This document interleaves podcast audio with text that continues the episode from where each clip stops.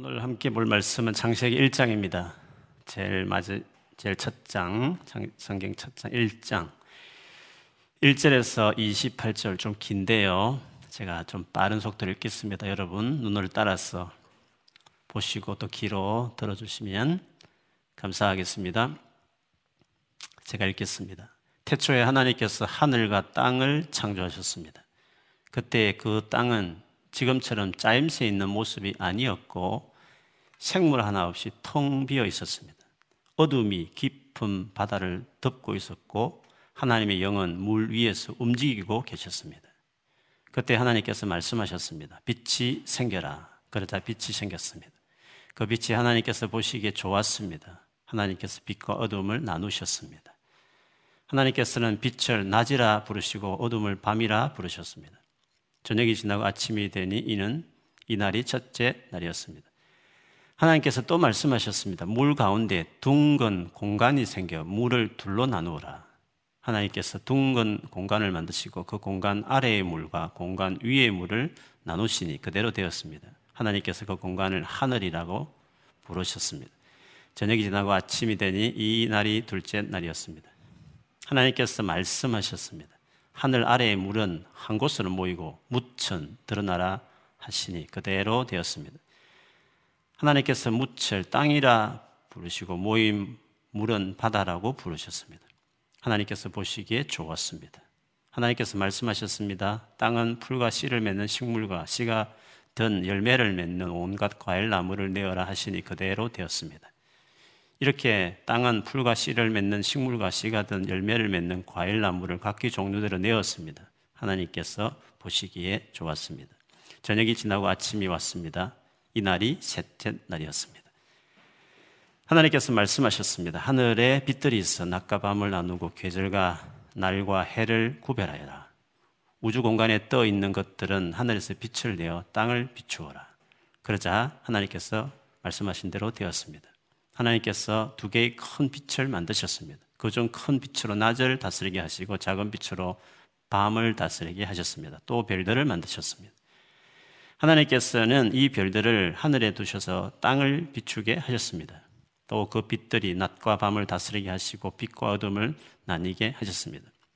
하나님 보시기에 좋았습니다. 저녁이 지나고 아침이 되니 이는 이 날이 넷째 날이었습니다. 하나님께서 말씀하셨습니다. 물은 움직이는 생물을 많이 내어라. 새들은 땅 위에 하늘을 날아다녀라. 하나님께서 커다란 바다 짐승과 물에서 움직이는 생물과 날개 달린 새를 그 종류에 따라 창조하셨습니다. 하나님께서 보시기에 좋았습니다. 하나님께서 그들에게 복을 주시며 말씀하셨습니다. 새끼를 많이 낳고 번성하여 바닷물을 가득 채워라. 새들도 땅 위에서 번성하여라. 저녁이 지나고 아침이 되니 이날이 다섯째 날이었습니다. 하나님께서 말씀하셨습니다. 땅은 온갖 생물을 내어라. 가축과 기어다니는 것과 들짐승을 각기 그 종류에 따라 내어라. 그래서 하나님께서 말씀하신 대로 되었습니다. 하나님께서 온갖 들짐승과 가축과 땅 위에 기어다니는 생물을 각기 그 종류대로 만드셨습니다. 하나님께서 보시기에 좋았습니다. 하나님께서 말씀하셨습니다. 우리가 우리의 모습과 형상대로 사람을 만들자. 그래서 바다의 물고기와 공중의 새와 온갖 가축과 들짐승과 땅에 기어다니는 모든 생물을 다스리게 하자. 그래서 하나님께서 하나님의 형상대로 사람을 창조하시되 남자와 여자를 만드셨습니다. 하나님께서 사람에게 복을 주시며 말씀하셨습니다. 자녀를 많이 낳고 번성하여 땅을 채우라. 땅을 정복하여라. 바다의 물고기와 하늘의 새와 땅 위에 움직이는 모든 생물을 다스려라. 아멘. 우리 집에 계시면 가족들을 서로 보면서 혼자 있으면 정말 주 예수 이름으로 여러분 자신을 축복하시고 또 교회당에 계신 성도는 같이 서로 보면서 축복하겠습니다. 올해는 반드시 기도로 돌파할 것입니다. 올해는 반드시 기도로 돌파할 것입니다. 아멘. 속도보다 방향이 중요하다. 이런 말들이 있지 않습니까? 고속도로를 막 속도를 내어서 질주를 했는데 잘못된 방향을 갔으면 어떻게 되겠습니까? 길이 쉽게 있는 것도 아니고 한참을 또 돌아와야 되니까 괜히 속도 내서 많이, 많이 가는 바람에 더 시간적으로 고생을 많이 할 수도 있지 않겠습니까? 만일에 전공을 잘못했겠으면 해보니까 전혀 안 맞는 일이면 일을 시작해서 직장을 다녔는데 정말 그게 내일이 아니었으면 그 어떻게 되겠습니까? 그 많은 시간, 그 많은 물질들을 그 열심을 했던 일들이 얼마나 후회스러운 일이 되겠습니까? 건물을 지었는데 제대로 잘못 지어서 부실하게 지어버리면 열심히 속도 내어서 했는데 그것이 너무 잘못되게 지어진 집이면 그 어떻게 하겠습니까? 열심과 속도도 중요하지만 제대로 바르게 올바르게 하는 것이 차라리 천천히 하더라도 훨씬 낫다. 그래서 방향이 속도보다 중요하다. 이런 말들을 합니다. 여러분, 일과 관련해서 우리는 흔히 듣는 제일 중요한 겉면이 뭡니까? 열심히 해야 된다. 열심히 해야 된다, 일을. 열심을 우리는 늘 이야기하곤 합니다. 근데 조금 전에 말씀드린 것에 의하면 열심보다 더 중요한 게 있습니다. 그것은 바르게 일하는 것입니다. 올바르게 일하는 것이 중요한 것입니다. 여러분 마태복음 25장에 보면 그 달란트 비유 있지 않습니까? 주인이 자기 재산 전 재산을 3으로 나눴는데 다섯이든지 한 달라든지 맡았다는 것은 대단한 겁니다. 주인이 그만큼 믿고 맡긴 정말 믿을 것 같아서 내 재산을 맡아서 잘해줄 것 같아서 오랜 시간 멀리 가서 언제 올지 기약은 없지만 믿고 맡긴 그 달란트 비유 있지 않습니까? 여러분 잘 알듯이 두 종은 열심히 해서 정말 주인의 그 믿고 맡긴 것이니까 열심히 해서 많은 유익을 남겼지만 한 달란트 받은 종은 그 주인이 맡긴 달란트를 그냥 땅속에 묻어둔 채로 그냥 살았습니다. 그런데 주인이 온 것이죠. 그랬을 때 그 한 달란트 종을 향해서 악하고 게으른 종이라고 책망을 냈습니다. 여러분, 이 한 달란트 받은 종을 게으른 종이다 이렇게 표현했지 않습니까? 그렇다고 해서 이한 달란트 받은 종이 그 긴긴 세월을 아무 일도 하지 않고 있었을까요? 매일 잠만 자고 먹고 지내면서 지냈을까요? 그 비유의 핵심은 게으름과 열심의 비유가 아닙니다. 그 비유의 핵심은 주인이 맡기진 달란트를 가지고 아무것도 하지 않았다는 게으름입니다. 자기 일은 열심히 했을 것입니다. 그렇지 않겠습니까? 그러나 주인이 받은 주신 달란트는 자기 게 아니니까. 열심히 해봐야 자기 게 아닌 거니까. 자기가 상관없다 생각하니까. 그냥 그거는 묻어둬버리고 자기가 하고 싶은 거. 자기가 원하는 거. 자기가 계획 세운 거. 그것만 열심히 아마 했을 것입니다. 그래서 거기서 말하는 게으름은 아무 일도 아니고 탱탱 노는 은사도 개발하지 않고 재능도 발휘하지 않고 그냥 그냥 노는 사람을 말하는 게 아니라 주인이 맡긴 그것을 그 중요한 그 바른 그것들을 하지 않은 게으름을 이야기하는 겁니다. 그러니까 열심히 한 일을 했을 겁니다. 한 달란트. 그러나 바르게 일하며 살지 않았다. 그게 달란트 비유에서 중요한 핵심입니다. 선택과 집중, 뭐 이런 말을 합니다. 집중보다도 선택이 더 중요합니다. 잘 선택해야 되는 겁니다. 선택했으면 어떻게 됩니까? 집중. 최선을 다해서 집중해서 열심히 하는 겁니다. 그래서 열심보다도 더 중요한 것은 올바른 거, 바른 거를 선택하고 그 방향으로 가는 게 중요하다 이 뜻입니다. 오늘 일과 관련된 영역과 관련된 우리 만남을 두 주에 걸쳐서 오늘부터 갔습니다. 그래서 오늘 첫 시간에 성경을 통해서 흔히 우리가 알고 있는 열심히 일하자, 열심히 공부하자라는 열심보다도 더 중요한 무엇이 올바르게 일하는 것인가? 바르게 일하려면 그 부분을 가지고 좀 먼저 나누겠습니다. 하나님이 누구신가를 기록한 책이 성경책입니다. 창세기 1장을 제일 첫 장을 딱 열었더니 하나님께서 일하시는 장면이 바로 나오고 있습니다. 우리 하나님은 팔짱 끼고 아래 것들 시키면서 자기는 일도 안 하고 그렇게 부리고 그런 신이 아니십니다. 우리 하나님은 열심히 일하시는, 정말 일하시는 분이시는 것을 1장에서 알 수 있습니다. 그러므로 일에 있어서는 이분은 언제나 모범이 되시는 분이십니다. 일은 어떻게 해야 되는지, 무엇이 바른 일인지, 그것을 우리는 하나님을 통해서 배울 수 있습니다. 제일 중요한 그 일이 오늘 1장에 일어나는데 오늘 1장을 좀 길게 읽었지만 보면서 어떻게 하는 것이 바르게 일하는 것인가 하는 것을 같이 보려고 합니다. 1장은 여러분 너무 잘 알듯이 하나님께서 6일 동안 세상을 창조한 이야기입니다. 교회를 오래 다닌 분들은 이야기를 많이 들었을 것입니다. 막상 넷째 날 뭐 만들었지 물어보면 뭐지? 이렇게 헷갈릴 때도 많이 있죠. 하나님께서 6일 동안 세상을 창조하셨습니다. 1절에 일단 만드신 이야기 나오고요. 2절부터는 그것들을 어떻게 차근차근 아름답게 이렇게 만들어 갔는지를 2절부터 설명합니다. 여러분, 아무리 아름다운 집이라도 시작할 때는, 처음 시작할 때는 공사판입니다. 어수선합니다.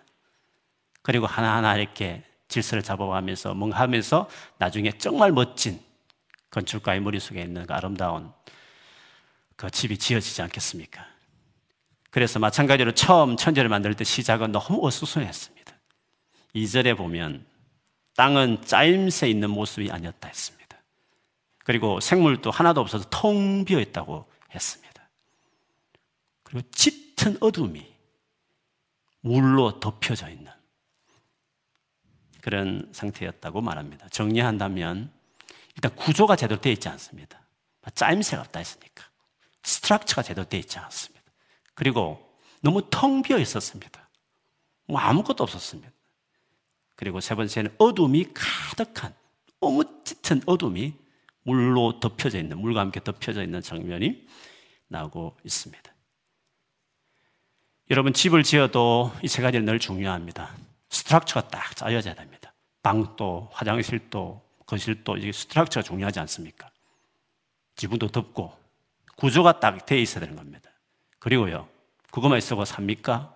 거기에 필요한 많은 물건들을 주방에도 다 넣고 세탁소 넣고 이렇게 세탁기도 넣고 해서 제대로 물건들을 그 안에 꽉 필요한 것들 채워야 되는 겁니다. 그 다음에요. 그 모든 것들이 사용될 수 있는 전기가 흐르고 가스가 돌아는 에너지가 있어야 그 다음에 비로소 사람이 들어가 사는 것입니다. 그래서 오늘 이 창조하는 순서들을 보면요. 창조할 때는 조금 순서가 다릅니다. 창조할 때는 빛을 먼저, 그 다음에 스트럭처를 세우고, 그 다음에 내용을 채우는 이런 식으로 이루어지고 있습니다. 제일 먼저는 어두운 세상을 빛으로 밝히는 어둠이 짙은 그 어수선한 세상에 빛이 생겨라 하시면서 밝히는 일을 하겠 이것이 첫째 날에 있었던 일이었습니다. 그리고 둘째 날부터 셋째 날까지는 구조를 세우는 일을 하셨습니다. 물이 덮고 있었는데 물을 밀어냅니다. 그래서 정리를 시키는 것입니다. 위에 물로, 아래의 물로, 중간에 스페이스를 만드셔서 그거를 하늘 이렇게 부르시면서 정리하시는 일을 하셨습니다. 그래서 둘째 날에는 하늘이 중요하고 그다음 밀려난 모여 있는 물이 더 중요한 것입니다. 셋째 날에는 물 중에서 밑에 있는 물, 아래의 물을 또 나누셨습니다. 물을 더 밀어내서 땅이 솟아나게 했습니다. 그 셋째 날은 땅이 중요하게 되었고 그 땅에 필요한 식물들 또 과일 맺는 나무들 이런 것으로 이제 만드셨으니까 하늘부터 땅까지 제대로 이제 하나님께서 정리를 뭔가 이제 들어갈 만한 구조를 이제 만드신 것이었습니다. 그것이 첫째 날부터 셋째 날까지 빛과 스트럭처를 짜는 일을 주님이 하셨습니다. 그러면 넷째 날부터는요, 이제 채우는 일을 하시게 되는 거죠. 채울 때도 재밌습니다. 첫째 날 했던 것을 넷째 날에 합니다. 둘째 날에 했던 것들을 다섯째 날에 합니다. 그리고 셋째 날에 했던 것을 여섯째 날에 이렇게 합니다. 첫째 날 빛을 만드셨지. 빛을, 우주의 빛나는 어떤 빛이 있는데 그 빛 중에서 특별히 우리가 사는 태양계 중심으로 이제 관련돼 있는 빛과 관련된 해, 달, 별을 채우는 것입니다. 그리고 다섯째 날에는 그 중요한 하늘과 밀어냈는데 그 물에 관련된 하늘에 서식하는 동물들과 물에 서식하는 물고기 할 것 없이 물에 있는 모든 동물들을 만화인들을 일을 했습니다.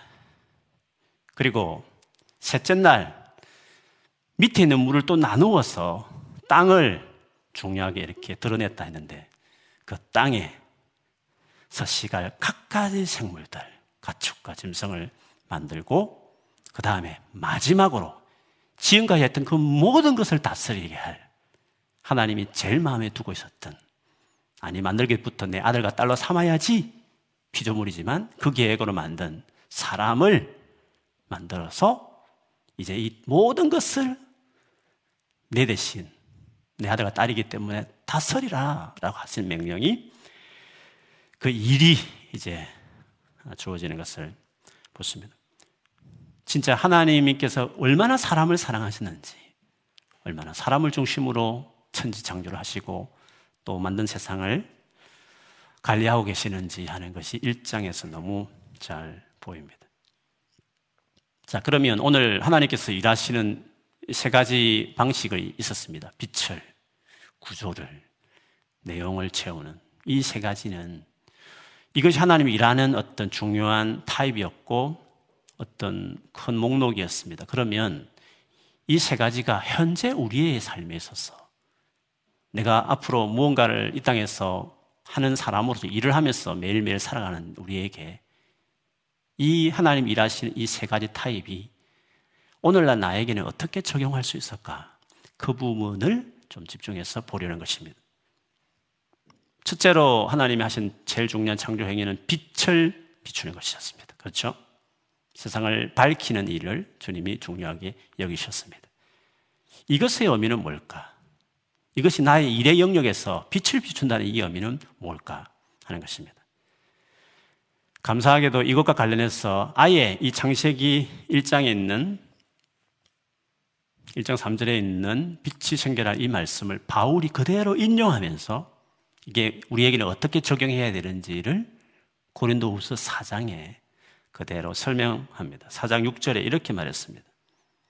어둠 속에 빛이 비춰라 하고 말씀하신 하나님께서 우리의 마음 속을 비추셔서 예수 그리스도의 얼굴에 나타난 하나님의 영광을 아는 지식의 빛을 우리에게 주셨습니다. 그러니까 바울은 창세기에 있었던 이 빛이 비치는 사건은 우리에게는 어떤 사건이냐는 것입니다. 어둠이라는 것은 예수 그리스도에 관한 복음을 받아들이지 않고 있는 상태를 어둠으로 보신 것입니다. 그리고 빛이 비친다는 것은 뭔가 보인다는 것은 바로 그 예수 그리스도를 복음을 듣고 받아들여서 진짜 하나님 누구신지를 알게 된 생명을 얻게 된 사건을 어, 바울은 신약에 이렇게 적용을 하고 있습니다. 그러면 우리가 일과 관련해서 제일 중요한 첫 번째 일, 창조에서도 제일 중요했던 게 빛을 만드는 일이었다면 우리에게 있어서 우리의 삶에 뭔가 일을 하기 전에 제일 먼저 내게 일어나야 할 첫 번째 일은 바로 예수 그리스도를 통해서 재용서 받고 의로우신 하나님과 관계를 맺는 이 일이 중요한 겁니다. 빛이 내 인생이 비춰진 인생이 되는 게 중요한. 그때부터 뭘 다른 게 하는 거예요. 그래야 구조도 보이고 다 보이는 겁니다. 뭘 해야 될지도 다 보이는 것입니다. 그래서 예수 그리스도, 하나님께서 죄를 지어 떠나버린 왜 사는지 어떻게 사는지 모르는 캄캄한 것을 거니는 같이 보여주는 우리에게 예수께서 오셔서 빛을 비추시고 잃어버린 하나님을 다시 찾게 하셔서 이제는 하나님과 같이 관계 맺고 살아가는 빛에 들어온 인생으로 만드는 일을 하셨는데 그게 우리의 삶에 제일 중요한 특별히 앞으로 세상에서 뭔가 유익한 일을 하려고 하는 우리에게 제일 먼저 있어야 될 일이 이것이다. 라고 말을 하고 있습니다. 우리가 예수 그리스도를 믿지 않거나 정말 예수님을 통해서 하나님과의 관계를 맺지 않고 살아가는 것은 지력 같은 바로 앞에 한편 앞에도 앞이 보이지 않는 캄캄한 방을, 방, 밤을 걷는 것 같은 인생을 지내는 것입니다. 여러분 영국에서 운전해 보신 분들이 느낄 텐데요. 특별히 이제 밤에 영국 고속도로를 달리기 시작해 보면요. 한국은 그래 가로등이 너무 많습니다. 낮에는 밤이나 뭐그 차이 없이 그냥 달리는데 영국은 다릅니다. 저 외진 곳에 고속도로 가보면 가로등이 별로 없습니다. 그래서 앞에 차가 있어야 그 차 보고 달리지 없으면 선두로 달리면 불안합니다. 그래서 라이트, 헤드라이트를 확 길게 뻗어가지고 봐야 아주 긴장을 되게 하면서 막 내비게이션 봐도 되게 그게 어렵습니다. 만약에 칠흑 같은 밤에 가로등도 없는데 내 자동차 헤드라이트까지 고장 나버리면 그 고속도로 어떻게 달리겠습니까? 잘못 달리다 완전 큰 사고 날 수 있는 일이 있지 않겠습니까? 그래서 우리가 이 세상에 수많은 일들을 하듯이 달려가고 운전하면서 질주하고 있는데 빛이 없는 어두운 가운데 있는 내 삶이라면 얼마나 그 위험천만한 몰랐으니까 상처받고 몰라가지고 그 사람 말 듣고 몰라다가 그걸 몰라서 그걸 선택하다가 우리는 얼마나 많은 상처를 받으면서 인생을 나뿐만 아니라 가족까지 관련된 사람까지 힘든 원래 그럴 줄 몰랐는데 하면서 겪었던 상처들이 우리가 살면서 얼마나 많이 있습니까? 그래서 우리가 이 세상에서 열심히 일하고 제대로 일을 하는 사람이 되기 위해서 하나님과 살아있는 교제를 하는 자들이 반드시 되어야 되는 줄 믿습니다. 예수님을 믿고 내 안에 성령, 즉 하나님이시 영이신 성령이 우리 가운데 임하십니다. 예수 믿으면. 그래서 그 성령께서 이제 우리의 삶을 가이드해 주시는 것입니다. 무엇을 일해야 될지, 어떻게 일해야 될지, 수많은 선택의 기로가 있을 때마다, 프로젝트가 있을 때마다, 과제가 있을 때마다, 어떻게 일을 해야 될지, 디테일한 것부터 큰 방향성 이래까지 성령께서, 그 하나님께서 이제 제대로 하도록 그렇게 주님이 우리 인도하는 그 경험을 이제 하게 되는 것입니다. 저도 교육자로서 교회 일을 시작했지만 예수를 열심히 믿고 뜨겁게 믿고 신앙생했지만 하나님과 교제하는 성령 인도받는 것들이 아직 익숙하지 않았던 제가 있었습니다. 당연히 주님을 위해서 일했죠. 정말 주님의 영광을 위해서 주님의 뜻이라 생각하면서 일했던 것이 저의 순수한 마음이었습니다. 그런데 성령의 인도받는 하나님과 같이 정말 살아있는 교제를 하는 그런 감각이 있는 어떻게 보면 정상적인 그리스도인. 하나님 있다고 막연히 믿고 비나이다 비나야 사는 것이 그리스도의 삶이 아니잖아요. 예수를 믿어 하나님과 끊어졌던 우리가 연결되어서 주님과 같이 살아가는 것이 그리스도인 아닙니까? 그리스도인의 본질이 뭡니까? 살아계신 하나님과 만나고 교제하는 것입니다. 그거를 성령 인도받는 삶이다. 이렇게 이야기할 수 있습니다. 예수를 믿었으면 그것을 반드시 삶에 셋업을 해야 하는 겁니다. 하나님이 지금 내게 뭐라고 말씀하신지를 들을 줄 알아야 하는 겁니다. 그 주님께서 내 삶을 지금 어떻게 인도하고 계신지 지금 현재 이번 주에는 나에게 무엇을 원하시는지를 알아야 하는 것입니다. 그렇게 주님과 살아있는 관계와 교제가 내 삶 안에 이루어지는 것은 예수 믿고 나서 최고의 축복입니다. 예수 믿고 나서 뭐가 좋지? 예수 믿으면 돈이 생기나, 네가 하는 뭐가 잘 되나? 아유, 그 정도 가지고 예수를 믿겠습니까? 그 정도 얻으려고 열심히 그렇게 헌금하고 주일 빠지지 않고 일할 정도로 때로는 예수 믿는 것 때문에 죽는 경우도 있는데 자기 생명까지 내놓으면서 그 정도 얻으려고 돈 좀 벌겠다고 인생에 좀 유익된다고 해서 그 정도 얻는다고 그래서 예수를 우리가 믿겠습니까? 그 정도 가지고 예수 믿을 이유도 없습니다. 예수를 믿는 이유는 이 세상을 만드신 하나님과 contact 되버리는 것입니다. 그 하나님과 같이 살아가는 말할 수 없는 기적 같은 삶을 시작하는 것입니다. 그 정도 돼야 우리가 예수를 믿는 겁니다. 예수 믿어 뭐가 좋지? 이렇게 말할 때 신을 만난다 이렇게 말해야 됩니다. 그분이 내 아버지가 된다. 내 삶을 전체를 그분이 나를 도와주시고 인도하시는 그분 보호하에 들어가는 인생이 돼버린다. 그 얼마나 놀라운 일입니까? 이 정도 돼야 우리가 복음을 위해서 생명 걸고 희생하면서 살만 하지 않겠습니까? 그게 그리스도인이 삶입니다. 간혹 한두 사람, 은혜 받은 사람 사는 게 아니라 모든 그리스도인들이 다 그렇게 사는 겁니다. 그게 정상적인 그리스도인의 삶입니다. 근데 이 삶을 제가 확인하기 익숙하기 전, 하기 전에 교육자 생활을 했을 때는 제 생각으로 일했습니다. 제 계획으로 그냥 주를 위해서 열심히 일했습니다. 열심으로 뭔가 주를 위해서 했죠. 잘 맞으면 뭐 좀 되고, 안 되면 막 힘들고 탈진되고 어렵고 막 여러 가지 막 그렇게 일들이 생기고 그런 거죠.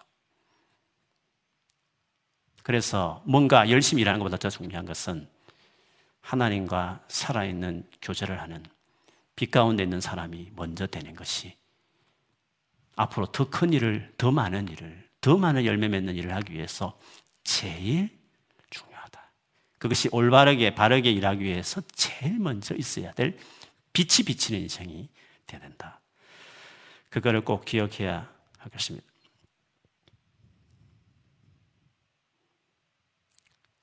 그래서 그걸 사모하십시오. 주님이 여러 개 말씀하실 수 있습니다, 여러분. 뭐 그러다 귀에 들리는 뭐 이런 걸 너무 생각하는데 그거는 귀신들이 그렇게 합니다. 그런데 설명할 수 없지만 뭔가 이렇게 하나님이 주시는 마음이 있는 겁니다. 딱 주는 감동이 있습니다. 주님을 가까이 하시면. 뭐 그걸 여러분 나름대로 삶에 계속 적용해 보시면 진짜 주님과 동행하는 개인적인 삶을 살 수 있습니다.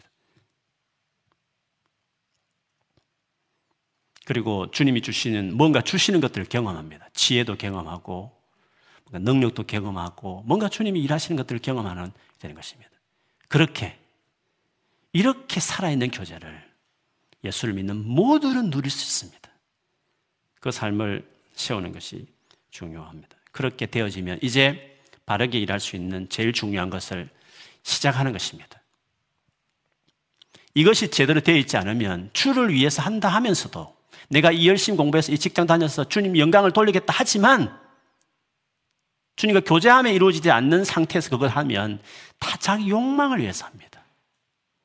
욕심을 채우기 위한 목적으로 열심히 일하고 그래서 승진도 하고 돈도 벌고 세상에서 성공할 수 있지만 원래 하나님께서 이뤄주신 목적대로 다른 사람을 섬기는 일 안에 일이 되지 않습니다.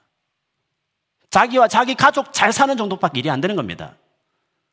그걸 통해서 다른 사람을 생명을 살려 유익해 하는 원래 하나님이 우리 일을 주셨을 때 그 목적대로 그 일을 하는 사람이 못 되는 겁니다. 그리고 하나님이 뭔가 나에게 맡겠다 싶어서 은사나 경험이나 지금까지 살았던 모든 걸 생각해서 특별히 나를 위해 딱 준비한 어떤 조업이 있는데 그 조업으로 우리를 콜링하고 부르시는데 그걸 모르는 겁니다. 남들이 다 돈 많이 번다니까 그냥 그렇게 하는 겁니다. 직업은 하나님이 원하는 일이 있는 겁니다. 나를 통해 하고 싶은 일.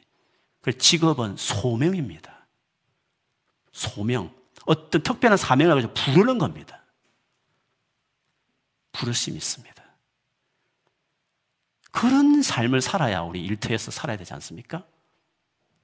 다른 사람을 크고 작은 일이든지 아주 단순 노동일지라도 정말 거기에 관련되는 사람들을 복되게 하고 행복하게 만들고 그리고 진짜 나가 필요한 나를 위해 준비한 부르심의 자리에서 그걸 하면서 진짜 하나님을 기쁘시게 해드리는 일 자체에도 기쁨과 감사가 넘치는 일터에서도 하나님을 경험하는 교회당에서의 못지않게 일, 상의 일터에서도 은혜가 있는 거기가 소명의 자리니까. 그리고 그것이 다른 사람을 살리고 섬기는 일이 되니까. 원래 우리에게 맡기신 일이니까 그 일을 하니까. 살만 나는 삶을 사는 것입니다. 단순한 성진, 돈 많이 버는 거 성공하는 게 그게 우리 일하는 목적이 아닙니다. 그리스도인은 그렇게 일하라고 부른 사람들이 아닌 것입니다. 그렇기 때문에 우리가 하나님과의 관계를 세우는 게 얼마나 중요한가. 그것이 이루어져야 된다는 것을 이처럼 알 수 있습니다. 이런 일에 가장 잘 모범을 보여주신 분은 역시 예수 그리스도, 하나님 아들 예수 그리스도십니다. 그분이 어떻게 일했는지 그 일에 대한 원칙으로 밝혀지는 구절 요한복음 5장 19절 20절에 이렇게 예수님께서 당신 사역 관련해서 이렇게 하신 말씀이 있습니다. 예수께서 그들에게 말씀하셨다. 내가 진정으로 진정으로 너에게 말한다. 아들은 아버지께서 하시는 것을 보는 대로 따라 할 뿐이요. 아무것도 마음대로 할 수 없다. 아버지께서 하시는 일은 무엇이든지 아들도 그대로 한다. 아버지께서는 아들을 사랑하셔서 하시는 일을 모두 아들에게 보여주시기 때문이다. 또한 이보다 더 큰 일들을 아들에게 보여주셔서 너희를 놀랍게 하실 것이다. 일이라는 것은 하나님도 일합니다, 여러분. 하나님 시키고 뒷짐지고 계산하고 판단하고 있죠. 하나님도 직접 일합니다. 하나님이 일의 특징은 놀랍다. 하나님이 직접 현장에 있습니다.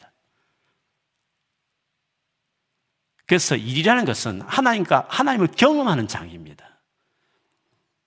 예수께서 이 말씀 하실 때 요한복음 5장에 보면 38년 된 날 때부터 제대로 걷지 못하고 심한 병이 걸려서 38년 동안 앓다 보니까 걷지를 못합니다.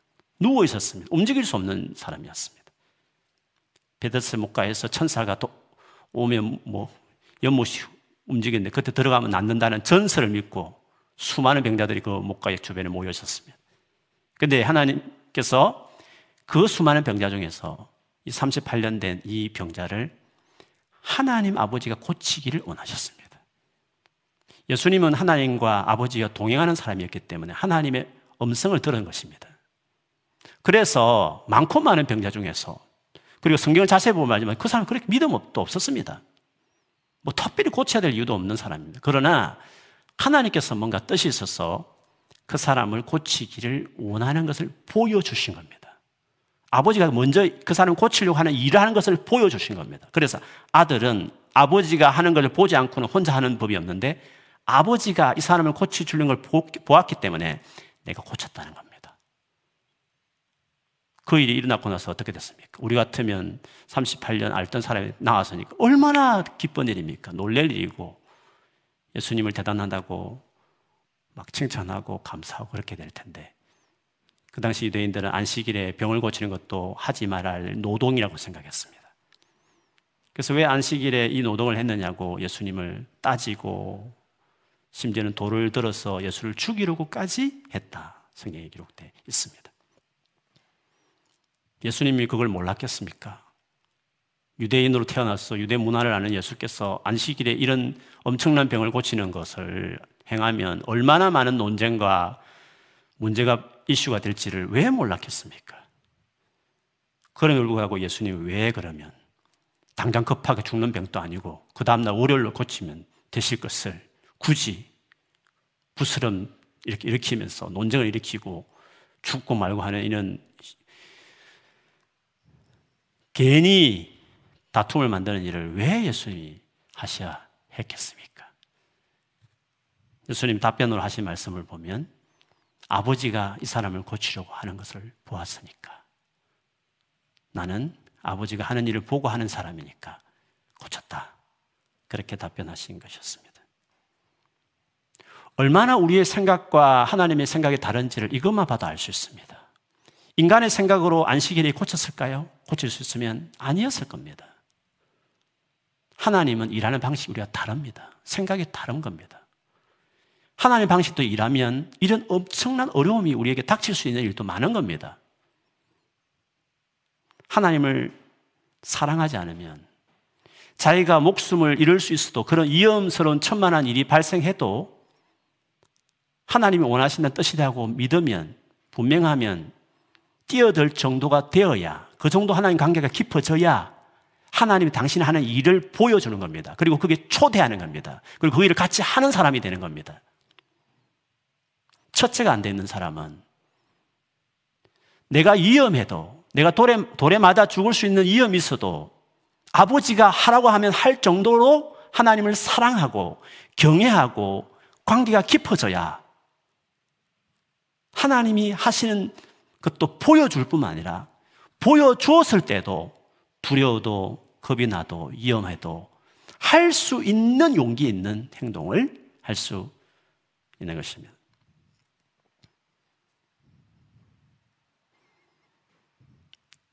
그렇기 때문에 하나님과 제대로 관계가 이루어지지 않으면 하나님 뜻이 무엇인지도 모르지만 안다고 해도 그렇게 위험한 일을 하지 않는 겁니다. 그래서 이 땅에 많은 그리스도인들이 이래서는 안 되는데 하면서도 불평하고 원망하고 윗사람들에 대해 욕을 하면서도 그렇게 하면 직장에서 많은 불이익을 당할 것 같으니까 알면서도 알면서도 못하는 겁니다. 그래서 타협하는 침묵하는 그래서 머물게 되는 것입니다. 하나님과 사랑의 관계를 세우는 것은 실력을 쌓는 것보다 훨씬 더 우선적이어야 됩니다. 내 직위가 올라가고 내 포지션이 높아질수록 더 큰 싸움이 있습니다. 치열한 밑에 병사들 싸우면 아무것도 아닙니다. 정말 큰 일을 하고 싶은 사람은 실력도 쌓지만 치열한 전쟁터에서 생명을 왔다 갔다 하는 지금까지 이루어놓던 모든 것들이 다 무너질 만한 그런 위험천만한 상황에서도 기꺼이 주님이 기뻐하신 뜻이라면 나갈 수 있는 그래서 하나님이 뭔가 일을 만들어내는 사람이 되려면 실력과 함께 그 프로세스 못지않게 더 중요한 영역에서 신경을 써야 될 것은 주님 앞에 자기 믿음을 키우는 겁니다. 20대는 실력도 키우지만 믿음을 키워야 되는 시대가 20대 뿐이겠습니까? 30대, 40대, 유엔에는 60대까지 청년이니까 청년의 모든 시대까지 이 믿음을 세우는 삶을 사는 거죠. 그게 첫 번째 중요한 일입니다. 두 번째, 구조를 세우는 이거는 우리 삶에 어떻게 적용하면 되겠습니까? 구조는 중요합니다. 한 번 딱 정해지면 다시 고치기 어렵습니다.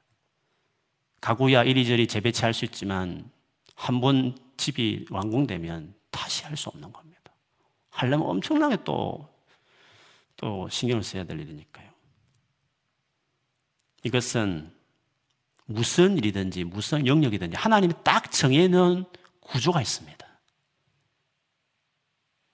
원래 이 집은 이렇게 지어지는 게 맞아 하듯이 이 영역에는 이렇게 돼야 돼라고 정해놓은 구조가 있다는 것입니다.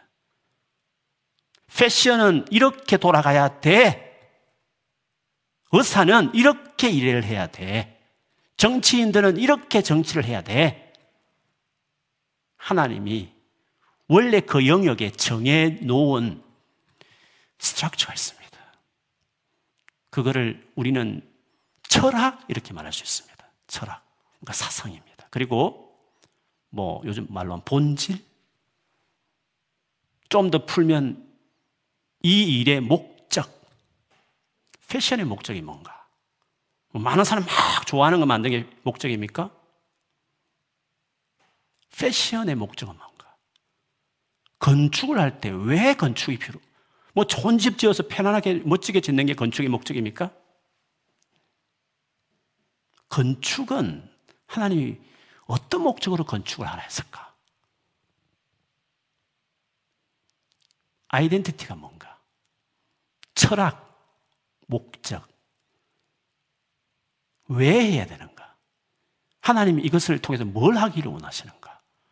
뭐 단순히 잘 지어서 유명해지고 돈 많이 벌고 뭐 그래서 주님 하셨습니다. 이렇게 말하는 뭐 그 정도 영광 돌리는 걸 생각하십니까? 그 일 자체에 하나님께서 뭔가 원하는 게 있다는 거죠. 그렇게 하면 모든 사람이 행복해질 수 있고, 그렇게 하면 원래 그걸 통해서 하나님께서 많은 사람을 살려고 했던 그것들 돌아가게 하는.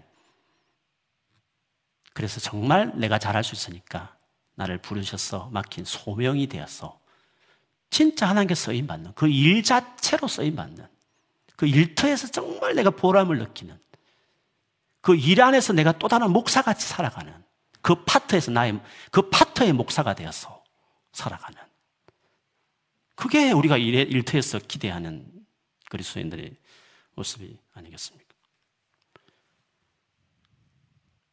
여러분이 이제 몸담고 있는 영역에 이미 계신 분도 계시고 또 공부하는 우리 형제자매들은 공부해서 앞으로 자기가 원하는 어떤 그 영역, 특정한 영역을 들어가겠죠. 들어가면 이미 거기에 구조가 있습니다. 오랫도록 이루어진 관행이 있는 겁니다. 그리고 여기서 성공하려면 이렇게 해야 된다라고 이미 만들어낸 direction이 있습니다. 그 영역을 뭔가 이끌어가는 어, 철학이 있습니다. 그 분야의 유명한 사람이 그거를 만들어 놨죠. 그 영향권에 의해서 그게 시스템화 된 겁니다. 시대마다 바뀔 수 있지만 어쨌든 뭔가 거기에 만들어진 구조가 있는 겁니다. 그런데 그것이 다 옳지 않습니다. 왜요? 죄가 세상에 들어온 이유로 지나치게 욕망이 가득 차는 죄인들이 그 죄인 중에 탁월해서 성공을 해서 그 영역에서 그 같은 방식으로 시스템화 시켜버리면 막 이제 공부하는 사람들은 그 시스템대로 따라가야만 성공할 수 있으니까. 아니다 싶으면서도 크리스찬의 말씀과 아니다 싶지만 그걸 거부하기에는 내가 거기서 살아남을 수 없는 이미 왜곡돼 버린 뒤틀려져 버린 그런 시스템 구조들이 잘못된 사상들이 철학들이 그 영역에 있는 어둠이 짙은 제대로 지금 잘 지어진 집이 아닌 엉망으로 지어진 집처럼 그런 것들이 있을 때, 그 영역이 특별히 있을 때, 크리스찬으로 되게 갈등을 하고 고통스러워 할 수 있습니다. 하나님은 그러면 그 상황에 어떻게 하기를 원하실까요? 거기 제대로 거기서 내가 일을 하려면 믿음 생활도 못할 것 같고 하나님 기뻐하지 않는 일만 할 것 같고 그럼 어떻게 합니까? 일 그만두고 성교단체 간사로 가야 됩니까? 제가 성교단체 간사를 폄하해서 말씀드린 게 아닙니다. 도피하면 안 되는 겁니다. 하나님이 간사를 부르셨으면 가야 되죠. 그러나 오랫도록 그렇게 나를 준비시켰고 마음을 주셨고 공부하게 하셨고 연습을 시키셨고 경험을 하게 하셨으면 막상 현장에 들어갔는데 하나님 기뻐하지 않는 구조로 이미 돼 있으면 너무 있을 때마다 고롭고 너무 스트레스를 받으니까 그러면 그 냄새 켜치고 내가 원하는 편안한 기독교인만 모인 큐티하는 그런 회사를 가야 됩니까? 도대체 일에 서서 그리스도인답게 살아가는 것이 뭐겠습니까? 주님이 내게 소명을 준다는 것은 그 치열한 현장에서 네가 살아남기 위해서 내가 특별히 40대 모세로서 쓸 수 없으니까 60, 80대 40년 떨어서 훈련시킨 다음에 치열한 바로와 대면하게 해서 그 왜곡된 구조들과 대면에 싸워서 하나님 역사를 일으켜야 하는 거 아닙니까? 그래서 다른 일이란 건 단순히 인종이 아닙니다. 그냥 내가 세상에서 뭐 많이 얻는 정도로 우리 일을 생각하는 게 아닙니다. 그런 따라오는 부순물입니다. 하나님께서 그렇게 해주실 수 있는 것입니다. 그러나 우리가 일을 생각할 때는 그런 목적을 하는 게 아닌 것입니다. 일은 사람을 섬김애로의 부름입니다. 섬기기 위해서, 섬기기 위한 통로로 우리가 일하는 겁니다. 그리고 하나님이 우리를 부르신 네가 세상 살 동안 교회 사역 말고 네가 더 많은 시간을 보내 세상 가운데서 내가 너에게 맡기는 소명이 있는 겁니다. 이영주 목사는 꿈 있는 교회라는 일터에서 내가 불러서 소명을 줬지만 너는 네가 원하는 그 영역에서 내가 너를 부른다는 겁니다. 거기서 네가 나와 관계를 맺고 깊은 사랑의 관계 속에서 이 잘못된 구조 속에서 네가 치열하게 나와 함께 대면하면서 마침내 원래 하나님 주셨던 계획하셨던 구조로 바뀌게 떠도 고쳐서 원래 그 기능으로 돌아가도록 그 텐장을 바꿔내는 그런 사역자로 우리를 일터에 예, 부르신 겁니다. 프론티어는 고생을 하겠죠. 그러나 길을 잘 만들어 놓으면 내 밑에 수많은 후배들이 편안하게 일터를 들어오는 겁니다. 그리고 많은 그리스도인들 우리 후, 자손들은 기쁨을 누리게 되고 안 믿는 사람들도 그 구조 속에 있는 것만으로 행복을 누리고 예수를 믿는 일들까지 스트럭처를 아예 만들어 버리는 사람으로 살게 되는 것입니다. 그런 점에서 이게 과정이라는 게 되게 이제 어려운 거 아닙니까? 생각만 해도 그렇지 않습니까? 그래서 주님과의 관계가 제일 중요하다고 말씀을 드리는 겁니다. 이 말은 제가 옛날에 참 많이 들었지만 이미 한국 교회에 정치, 경제, 뭐는 모든 영역에 이미 성공한 크리스찬들 많습니다. 여러분 하나 더 성공 안 해도 이미 그 자리에 다 앉아 있습니다. 모든 크리스찬들이. 정치인의 3분의 2가 크리스찬들이고 뭐 모든 영역 이미 다 크리스찬에서 여러분, 여러분까지 올라가가지고 영광 돌리겠다 안 올라가도 이미 올라가 있는 크리스찬이 절비합니다. 올라가는 것 자체가 목적이 아닌 겁니다. 올라간다 해도 더 큰 싸움이 있기 때문에 믿음이 안 돼 있으면 가도 똑같은 겁니다. 그래서 주님과의 정말 사랑하는 내가 죽는 한이 있더라도 안식일에 병자를 고쳐야 된다는 마음을 주시면 하는 이런 예수님 같은 일의 태도가 있어야 주님이 더 보여주시고 더 큰 일을 하게 하시고 그렇게 하는 것입니다. 다니엘도 첩첩산중의 불신 바벨론 제국에 식민지로 끌려가는 청소년 지나지 않는 별 것 아닌 그가 하나님 앞에 뜻을 정하고 바위에 계란치기 제하듯이 그렇겠지만 그렇게 해서 그 거대한 제국에서 하나님을 드러내는 겁니다. 그는 하나님과 관계 확실했고 그리고 정말 스트럭처에 대해서 죽더라도 내가 하루에 세 번 기도하다 들켜도 죽더라도 하겠다라는 거기에 신뢰까지 겸비되니까 그 영역에서 하나님 원하신 구조로 이스라엘 나라도 아닙니다. 당대 최고 강대국인 바벨론 제국에서 그거를 바꾸어내는 사람이 저는 이런 사람이 되어야 되는 것이 중요하지 않습니까? 여러분이 각 여러분 영역에서 그런 사람이 되고 싶지 않으십니까? 그게 우리의 세상을 살아가면서 세상에서 우리가 바라는 그리스찬의 이미지와 상이라고 말할 수 있습니다.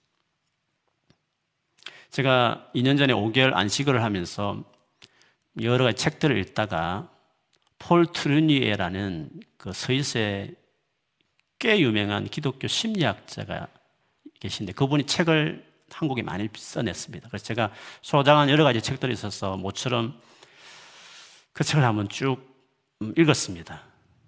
나름대로 심리나 상담에 대한 어, 내가 목사로서 모르는 어떤 그 전문 분야에 계신 그분의 이야기를 통해 제가 좀 많이 배우고 싶은 마음에서 그 책을 사실 선택한 이유도 있었습니다. 근데 그 폴 트루니에가 했던 제일 중요한 말은 제 기대와 다르게 묵상을 해야 된다고 말을 했습니다. 개인적으로 하나님의 말씀을 묵상하는 삶이 이루어져야 된다. 거기에서 드디어 상담이 나오고 심리로 가고 사람을 케어하는 게 나온다. 제가 되게 인상 깊었습니다. 물론 제가 좀 실망은 했습니다. 뭐 특별히 제가 기대했던 것들을 얻지 못했기 때문에. 그러나 역시 삶의 현장에 영향을 미치는 사람은 그 영향을 미치는 제일 중요한 소스가 제일 중요하다. 왜? 그게 안 되면 다 타협할 일들이 많으니까. 무너 일들이 너무 많으니까. 그런 것입니다. 세 번째 중요한 것은 하나님과의 관계 확실하고 그 다음에 이 영역에서 뭐가 구조인지 뭐가 하나님 원하는 방식인지를 진리로 자기 삶 안에 셋업이 됐으면 이제 어떻게 합니까? 채워가는 것입니다. 충만케 하는 것입니다. 그대로 돌아가도록 계속 헌신하는 것입니다. 끈기 있게 오래 참아가며 열심히 최선을 다해서 탁월하게 영향을 미칠 만큼 그때 이제 최선이 나오는 겁니다. 그때 열심히 나오는 겁니다. 그때 실력이 나오는 겁니다. 실력이 있어 영향을 줍니다, 여러분. 하나님 쓰신 사람이 실력 없는 사람 없었습니다. 다윗 삼손을 그 은혜로 쓰러뜨린 게 아닙니다. 실력으로 쓰러뜨린 게 있었습니다. 그 전에 공과 사자도 쓰러뜨렸으니까. 물맷돌 하나라도 칼 아니도 물맷돌 하나라도 쓰러뜨릴 수 있는 실력이 있는 겁니다. 탁월함이 있는 겁니다. 그래서 이게 다 갖춰져야 바르게 일하는 사람이 되는 겁니다. 근데 여러분 이 세 가지를 바울이 교회 특별히 젊은 일꾼이었던 영적 아들 디모데에게 쓴 편지에 보면 이 세 가지를 이렇게 잘 요약하고 있습니다. 제가 좀 읽어드리겠습니다. 디모데후서 2장 1절에 7절입니다. 그러므로 내 아들이여 그리스도 예수 안에 있는 은혜로 굳세어지십시오. 그대가 많은 정인을 통하여 나에게 들은 것을 믿음직한 사람들에게 전수하십시오. 그리하면 그들이 다른 사람들을 또한 가르칠 수 있을 것입니다. 그 다음부터 그대는 그리스도 예수의 조 훌륭한 군사답게 고난을 함께 달게 받으십시오. 누구든지 군에 복무를 하는 사람은 자기를 군사로 모집한 상관을 기쁘게 해줘야 합니다. 그러므로 그는 살림살이에 얽매여서는 안 됩니다. 운동 경기를 하는 사람은 규칙대로 하지 않으면 월계관을 얻을 수 없습니다. 수고하는 농부가 소출을 먼저 받는 것이 마땅합니다. 내가 하는 말을 생각하여 보십시오. 주님께서는 모든 것을 깨닫는 능력을 그대에게 주실 것입니다. 군사는 주님과의 관계입니다. 그리고 운동하는 경기는 스트럭처, 규칙을 행하는 사람입니다. 농부는 열심히 일해서 드디어 그 열매를 보는 겁니다. 기쁨을 제가 어떻게 하나 역사하시는 경험하게 되는 것입니다. 오늘 영역배로 여러분 모이셔서 주님과 나의 관계는 어떠한지, 실제로 주님과 관계가 나의 공부나 전공이나 일에 있어서 어떤 영향을 준다고 생각하는지 경험한 것들. 그리고 내가 지금 앞으로 가고자 하는 영역에 철학이 뭔지. 성경적으로 이 분야에서는 어떻게 그리스도인이 하는 것이 옳다고 생각하는 가치가 뭔지. 저는 가정을 볼 때요, 아버지가 뭔가, 아내라는 위치는 어떤 위치인가? 그 철학이 있는 거거든요. 모든 영역에 다 있습니다. 그게 뭔지를 혹시 아시는 분이 계시면 이런 것 같다고 느끼는 분이 있으시면 그걸 한번 나눠주시면 단순히 뭐 어떻게 공부하고 어떻게 성공하는 팁을 얻는 정도가 아니라 방향성에 대해서 우리가 얻는 게 정말 중요한 거거든요. 그거를 나눠주 아니면 고민들을 그렇지만 실제로 는 이런 마음을 했는데 현장에 가보니까 그렇지 않더라. 왜곡되어 있는 구조들에 대한 고민과 상처들을 우리가 나눌 수도 있습니다. 그리고 나는 앞으로 이걸 어떻게 해야 될까? 그냥 타협할 것인가? 아니면 때려치고 다른 전공을 바꿀 것인가? 나름대로 뭔가 대안이 있어야 되지 않겠습니까? 어떻게 해야 될까? 선후배 간에 서로 대화를 나누셔서 한번 진지하게 하나님 앞에 기도하시면서 마냥 편안하게 성공해서 출세하고 돈 많이 벌고 유명해지는 그게 우리가 일하는 목적과 태도가 아니라 많은 사람을 섬기라고 내가 너를 불러서 그 영역에서 이런 일을 하고 싶어 부른 소명을 이루기 위해서 우리는 열심히 공부하고 열심히 실력 쌓고 열심히 현장에서 지금 치열하게 싸워가고 있는 것입니다. 목사인 저도요, 목회 하나만 봐도 어떻게 해야 목회가 되는지, 어떻게 교회가 건강히 자라는지에 대해서 제가 50년 지나다 보니까 이제 눈에 들어오는 겁니다. 철학이 보이는 겁니다. 그처럼 여러 영역에도 철학이 있습니다. 물론 어릴 땐 잘 모르지만 아직도 그렇기 때문에 서로 모여서 이렇게 도와주고 대하는 게 너무 중요한 것입니다. 같이 가야 되는 것입니다. 오늘 그런 좋은 시간이 되었으면 좋겠습니다. 앞으로 큰 좋은 모임이 되도록 그 영역에서 여러분 머물면서 계속 모임을 키워가시면 외부에서 좋은 인사가 있으면 초대해서라도 그 자리에 교회가 재정을 투자해서라도 여러분 밀어드릴 테니까 정말 여기 계시는 동안 사회 현장에서 그냥 밥벌이 정도의 일터가 아니라 많은 사람을 섬기고 하나님 뜻을 그 땅에 이루어는 그런 일꾼, 일꾼으로 살아가는 여러분 되기를 주의 이름으로 축원합니다. 아멘.